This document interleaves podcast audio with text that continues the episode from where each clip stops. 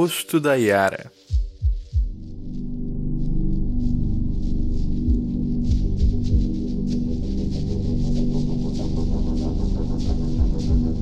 Essa história não se passa em uma cidadezinha desconhecida, daquelas onde a luz elétrica ainda teme em não alcançar. Também não aconteceu em uma noite de lua cheia. Não ocorreu com algum amigo de um amigo meu e nem se deu em uma época muito, muito distante.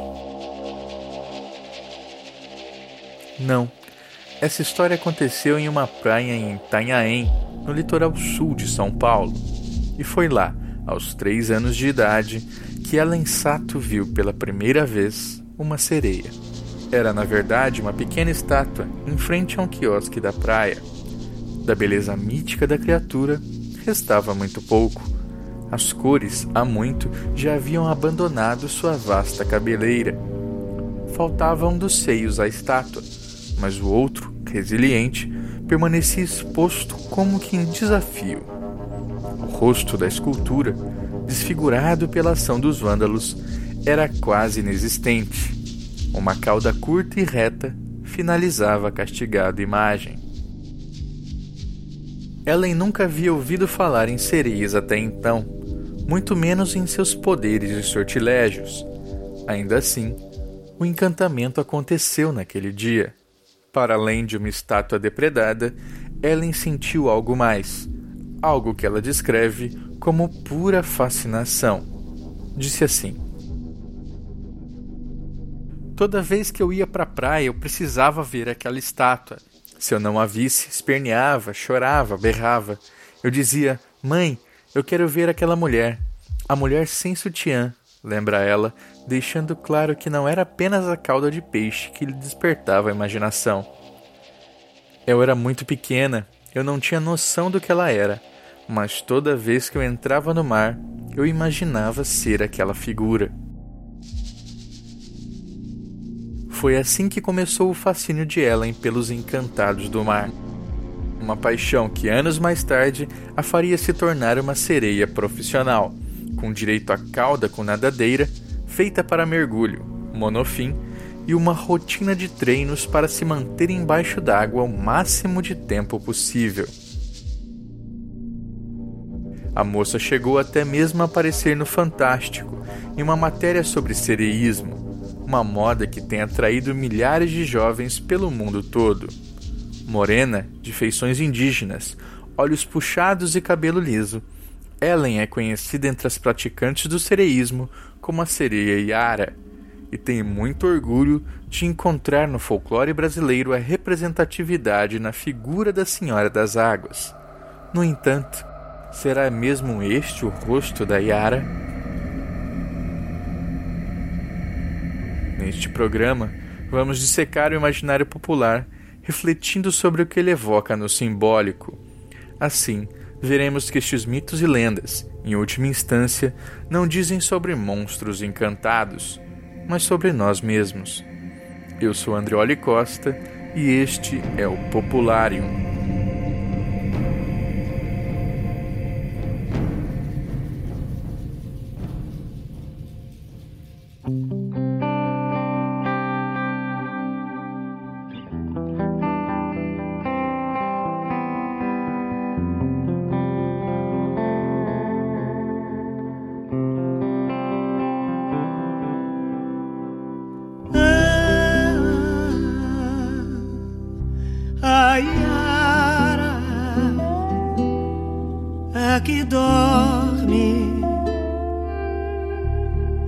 Vitória régia.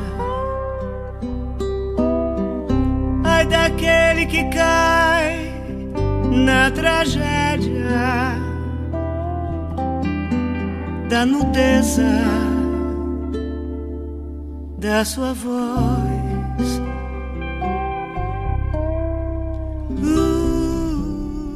Você ouviu Maria Bethânia cantando Uma Yara, de Cid Campos e Adriana Calcanhoto. Ai daquele que cai na tragédia da sua voz, diz a letra da música. Assim é o mito da Yara, que nos remete facilmente ao imaginário da sereia europeia, tendo o canto como uma grande arma para atrair os homens à perdição.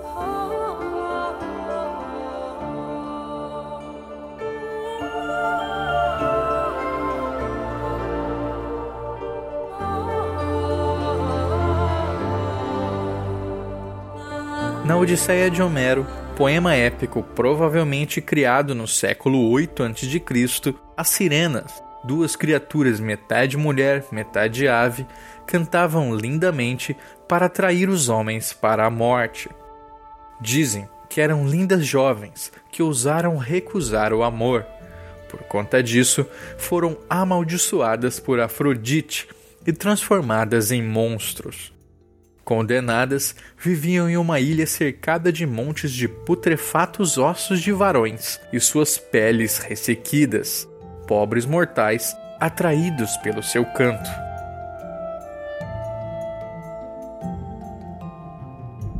A tripulação de Odisseu escapa aos encantos das sereias, tampando os ouvidos com cera derretida. Odisseu, no entanto, pede para ser amarrado ao mastro para poder contemplar a beleza de seu canto terrível e sobreviver. Por mais que ele tenha se debatido e implorado, seus homens mantiveram as amarras bem presas e o herói conseguiu resistir à tentação. Confronto semelhante ocorreu com Jazão e os Argonautas, no épico de Apolônio de Rhodes, datado do século III a.C. 500 anos, portanto, após a Odisseia. Na história, as sirenas eram três, também descritas como mulheres pássaro.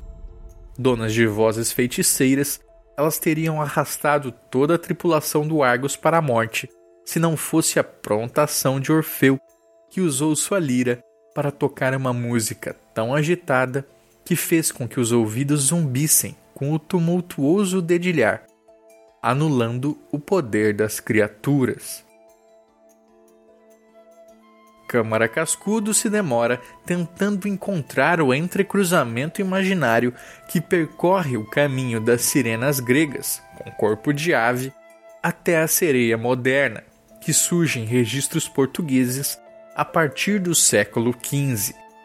Para ele, a mescla entre espíritos das águas, como as ondinas e nereidas, juntamente com sirenas e as mouras encantadas, levaram ao mito como o conhecemos atualmente, a bela mulher loura de olhos claros, com o dorso feminino e o corpo de peixe, que canta com sua bela voz promessas falsas de riquezas infinitas embaixo da água. Esse imaginário hegemônico da sereia influencia a aparência de mitos no mundo todo as russalcas eslavas, por exemplo, são espíritos de mulheres afogadas pelos próprios companheiros, ou que se suicidaram no rio por conta de um relacionamento infeliz. Recentemente, passaram a ser descritas também como sereias. A Lorelei, mito do folclore alemão, era uma bela mulher que esperava no rochedo a volta de seu amor. Dependendo da versão, era ainda uma moça que não sabia dizer não a homem algum, mas que não se deixava apaixonar por ninguém, levando os amantes à morte pela rejeição. Ela também tem cauda de peixe e canta, distraindo homens com a sua beleza, fazendo barcos atingirem as pedras e afundarem nas águas do rio Reno. Em algumas versões, a quianda do folclore angolano é descrita como uma sereia africana, algo repudiado por diversos pesquisadores contemporâneos em busca de uma visão descolonial de seus mitos. É ela quem protege as águas de Luanda, e da mesma forma é a ela quem a capital é dedicada. Existem inclusive mulheres com corpo de peixe nas mitologias religiosas. Santa Murgen, a nascida das águas, faz parte do catolicismo popular irlandês, ainda que não reconhecida pelo Vaticano. Dizem que era uma sereia capturada por pescadores e colocada num aquário por 300 anos. Monges a encontraram e libertaram, mas logo após o batismo cristão, a criatura acabou morrendo.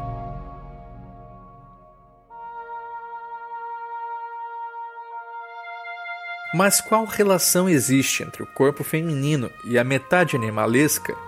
Carl Jung reflete sobre isso em relação a outro mito, a Equidna, bela e jovem mulher até a cintura, mas a partir daí, morrendo a serpente.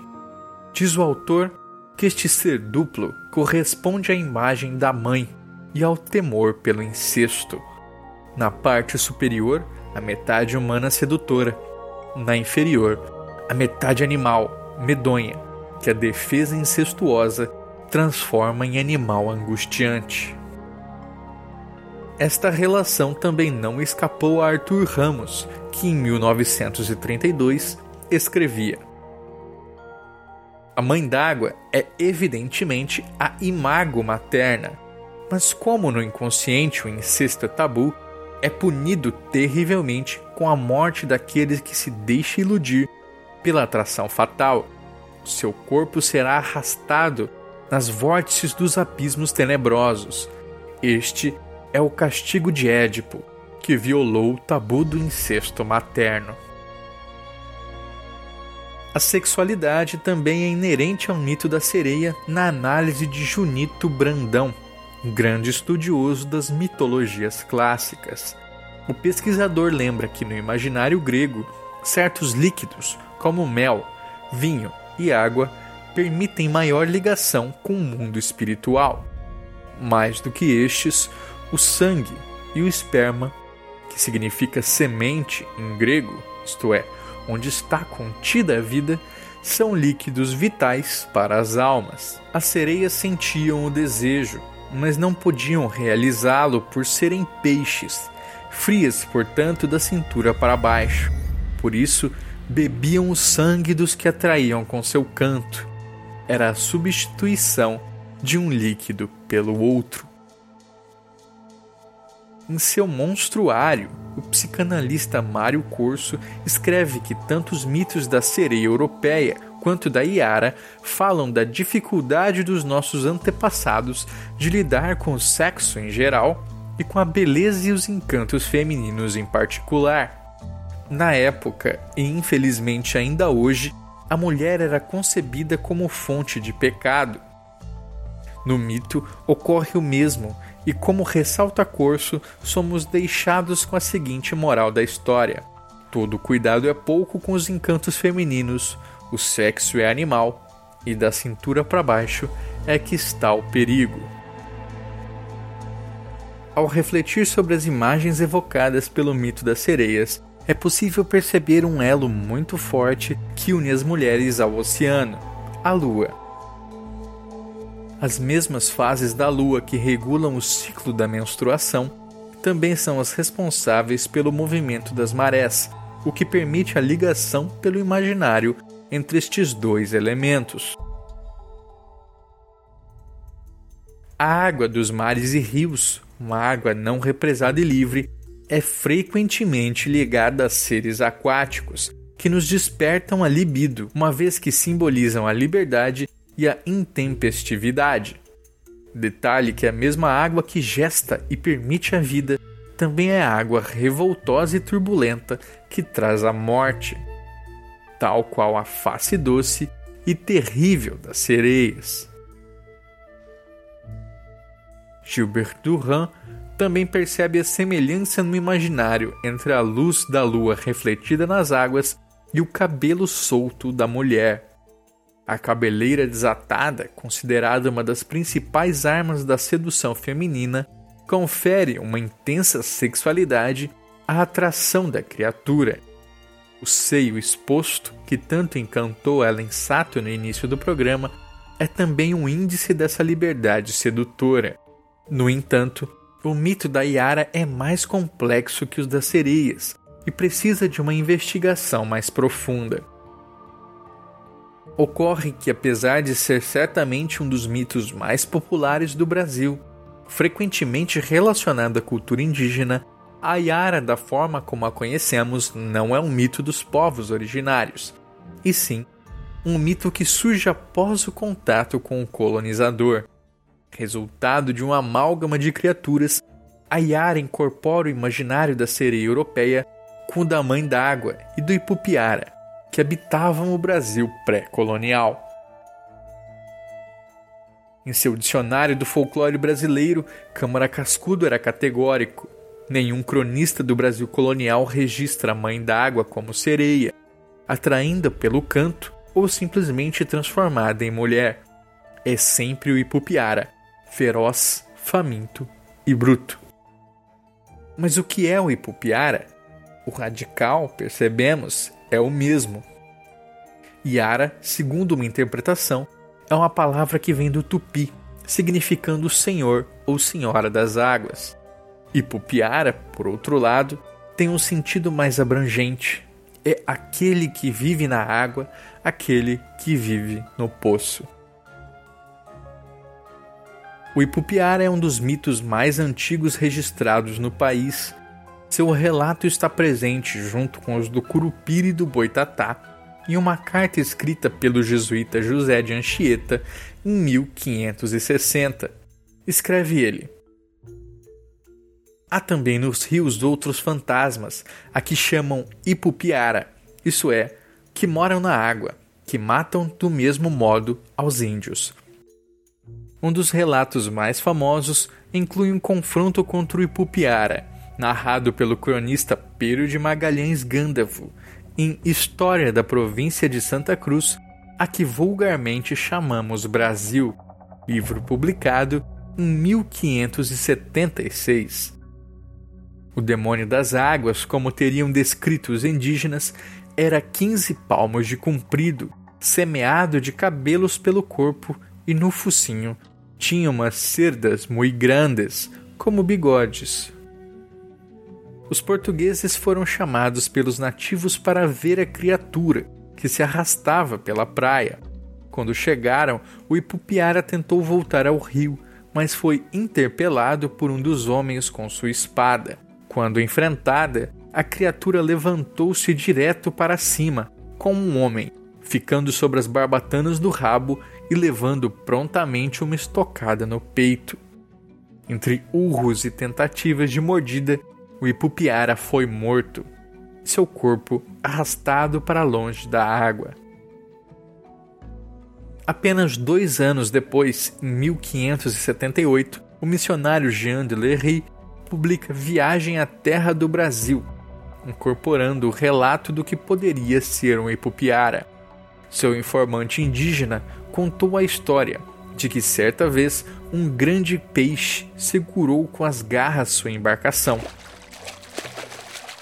Vendo isso, continuou o selvagem, decepei-lhe a mão com uma foice e a mão caiu dentro do barco. E vimos que ela tinha cinco dedos, como os de um homem. O monstro, excitado pela dor, pôs a cabeça fora d'água, e a cabeça, que era de forma humana, soltou um pequeno gemido. Resolva o leitor sobre se isso se tratava de um tritão, de uma sereia ou de um bugio marinho, escreve Lery, atendendo à opinião de certos autores que admitem a existência no mar de todas as espécies de animais terrestres. Fernão de Cardim, em anotações feitas entre 1583 e 1601, também descreve os hipopiaras. Para ele, inclusive, existem monstros masculinos e femininos. Parecem homens de boa estatura, mas têm os olhos muito encovados. As fêmeas parecem mulheres, têm cabelos compridos e são formosas. Acham-se estes monstros nas barras dos rios doces a criatura era conhecida por matar suas vítimas por meio de um poderoso abraço, estourando os homens por dentro, como as serpentes constritoras. No entanto, escreve Cardim, quando sentem que a vítima morreu, dão alguns gemidos, como de sentimento, e largando-a, fogem. Se levam alguns, comem-lhe somente os olhos, narizes, pontas dos dedos dos pés e mãos e as genitálias. Um hipopiária fêmea, como descreve Cardim, seria uma Yara? Ainda não. Resta explorar um pouco o mito da mãe d'água, muitas vezes utilizado indefinidamente como sinônimo para a própria sereia brasileira. Segundo Câmara Cascudo, as principais histórias de uma Yara com este nome começam a aparecer apenas na segunda metade do século XIX e mais intensamente depois da reação romântica que se iniciou pelo indigenismo transfigurador de Gonçalves Dias. Nesta época, ela já era descrita desde o início como loira, bela e de olhos claros por vezes sem forma definida, no entanto, o mito da Mãe d'Água já foi descrito como uma criatura ofídica. Em 1661, o jesuíta Francisco de Figueiroa registra como os índios Mainás a narrativa de que o deus Inerre vivia em uma caverna e tinha por mulher uma grande cobra que os nativos conheciam por Mãe d'Água. A Mãe d'Água, enquanto cobra, também foi registrada pelo botânico e antropólogo von Martius em 1819, no Amazonas. Diz ele: tem-se visto enormes serpentes esverdeadas ou pardas, nadando como se fossem troncos flutuantes. Crianças e adultos já foram arrebatados quando acaso elas saem em terra.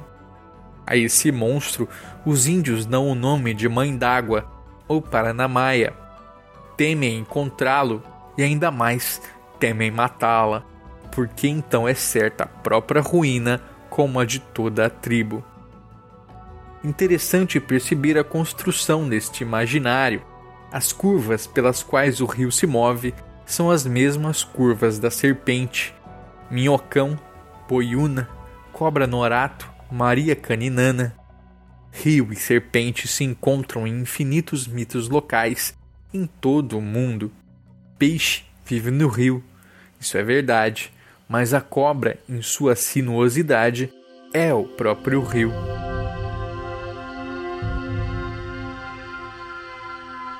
Existem outras versões para a Mãe d'Água também.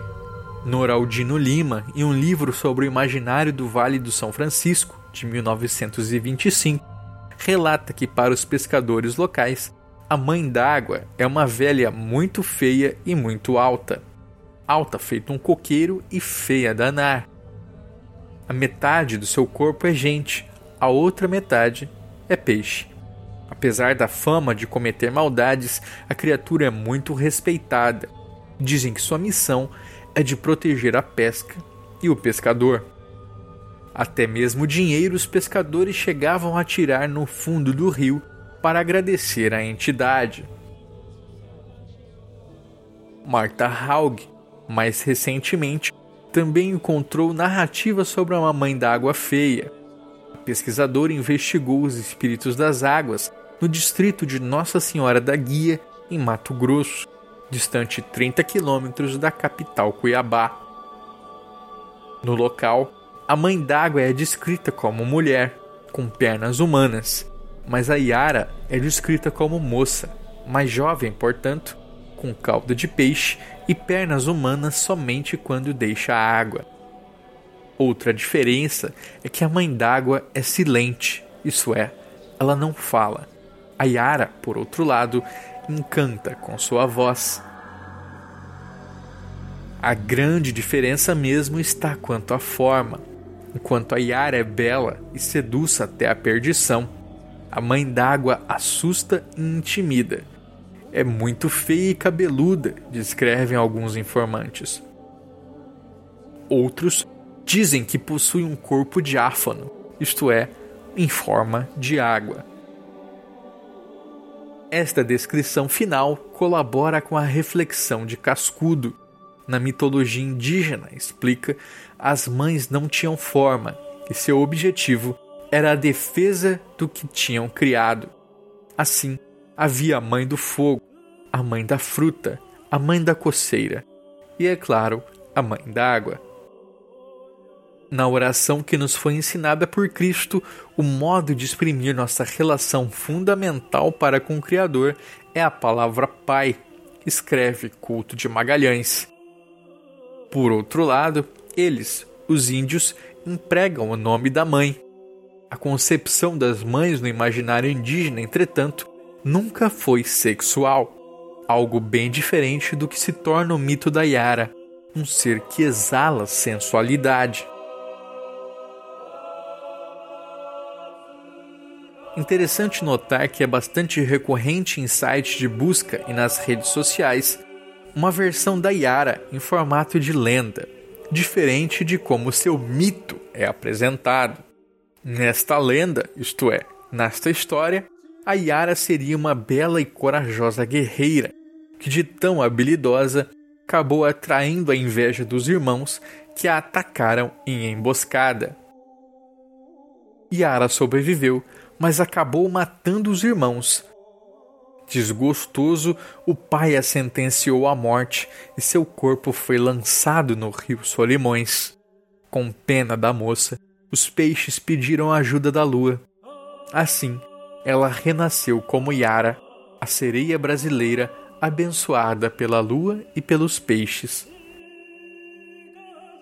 Apesar da mensagem edificante e empoderadora de uma personagem feminina poderosa e invejada, não foi possível encontrar a fonte dessas histórias em nenhum relato, nem dos cronistas antigos, nem entre as comunidades interpretativas dos antropólogos e folcloristas contemporâneos, o que nos faz acreditar que a narrativa seja puramente uma criação ficcional. Semelhante a essa, há uma versão muito parecida onde Yara teria sido um homem munduruku chamado Miriam, que despertou a inveja dos irmãos e teve o mesmo destino, sendo transformado pela lua em uma mulher com corpo de peixe. Câmara Cascudo alerta para sempre desconfiarmos de relatos que entrem com frequência em desacordo. Frederick Hart, por exemplo, narra a história de uma Yara que se transforma em um viado fêmea para seduzir um caçador. Evidentemente, a viada é um despalpério para um mito fluvial, escreve Cascudo. Talvez caiba a mesma parcimônia ao se tratar desta lenda da Yara. Mas como a Yara se mostra enquanto mito? Para Gonçalves Dias, é bela criatura de longos cabelos de ouro. Para Melo Moraes Filho, ela parece mais alva que os dentes das antas, mais loura que a pele das onças. Isso sem falar em Olavo Bilac, que se derrama em amor ilusório pela criatura de cabeleira de ouro, olhos verdes úmidos e o seio alvo e macio. A descrição dos poetas não fica longe do relato dos folcloristas. Raimundo Moraes, na Antologia do Folclore Brasileiro, a descreve assim: A Yara, modelada nas sereias irresistíveis de Ulisses, é o espantalho dos homens destas plagas. Metade mulher, metade peixe, lindos cabelos compridos, busto cheio, cauda de escamas multicores, a formosa ninfa vive nas margens dos igarapés, seduzindo os tapuios, encantando-os, carregando-os para o fundo. Percebemos alguns encontros nas descrições, os cabelos longos e dourados sempre soltos se derramando como água dos rios, o seio exposto e voluptuoso, compondo a forma sedutora da parte humana do mito. Alia-se a isso a melodia do canto, um imã de sedução fatal, um caminho mágico e religioso para o outro lado do real. Sua voz transmite uma promessa: tesouros infinitos, vida eterna, satisfação carnal do desejo que ela mesma desperta. No entanto, para Jesus Paz Loureiro, grande pesquisador do imaginário amazônico, não está nem no canto e nem no corpo a grande fonte de poder da Yara, mas sim em seu rosto. Os outros mitos da Amazônia se expressam pelo corpo inteiro, escreve ele. Mas a Yara é a realidade de seu rosto, uma síntese de uma alma indígena revelada num rosto europeizado.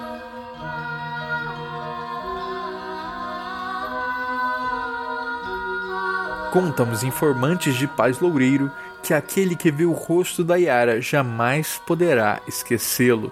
Mais cedo ou mais tarde, acabará por se atirar no rio em sua busca levada pelo desejo ardoroso de se juntar ao corpo dela. O belo e luminoso rosto da Yara, oculto nas águas escuras do rio, geram esse encontro com o mistério. Para o pesquisador, é como se alguém que, ao se contemplar num espelho, visse não o próprio rosto, mas a imagem de sua própria quimera. Diferente do mito de Orfeu, onde olhar o rosto da amada significava perdê-la, olhar para Yara não significa perdê-la, mas perder-se a si mesmo e para sempre. Qual afinal é o rosto da Yara? É o rosto oculto da estátua que Elensato admirava em Itanhaém. Este rosto que se disfarça, que se mascara com cabelos loiros e pele clara quando lhe convém, que encanta com falsa origem indígena quando assim também o precisa. A Yara, com seu rosto alienígena, é portanto esse mito da sedução do estrangeiro. Enquanto Ipupiara era um mito da destruição bruta, a Yara é um mito eufemizado dessa violência estética que se espalha, domina as narrativas de origem, atrai irresistivelmente e, em meio a promessas falsas de amor e riqueza eterna, leva invariavelmente ao mesmo destino a morte.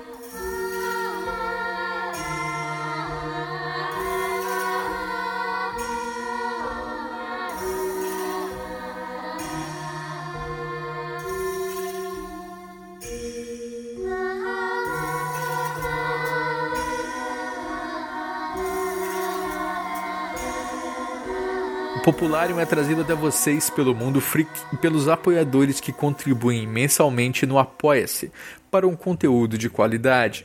Faça parte você também. Acesse mundofreak.com.br. Lá você encontra o roteiro completo do podcast e suas referências bibliográficas. Este episódio foi escrito por mim, Andrioli Costa, o colecionador de sacis. Acesse colecionadordesacis.com.br. A edição é de Andrei Fernandes. Até a próxima!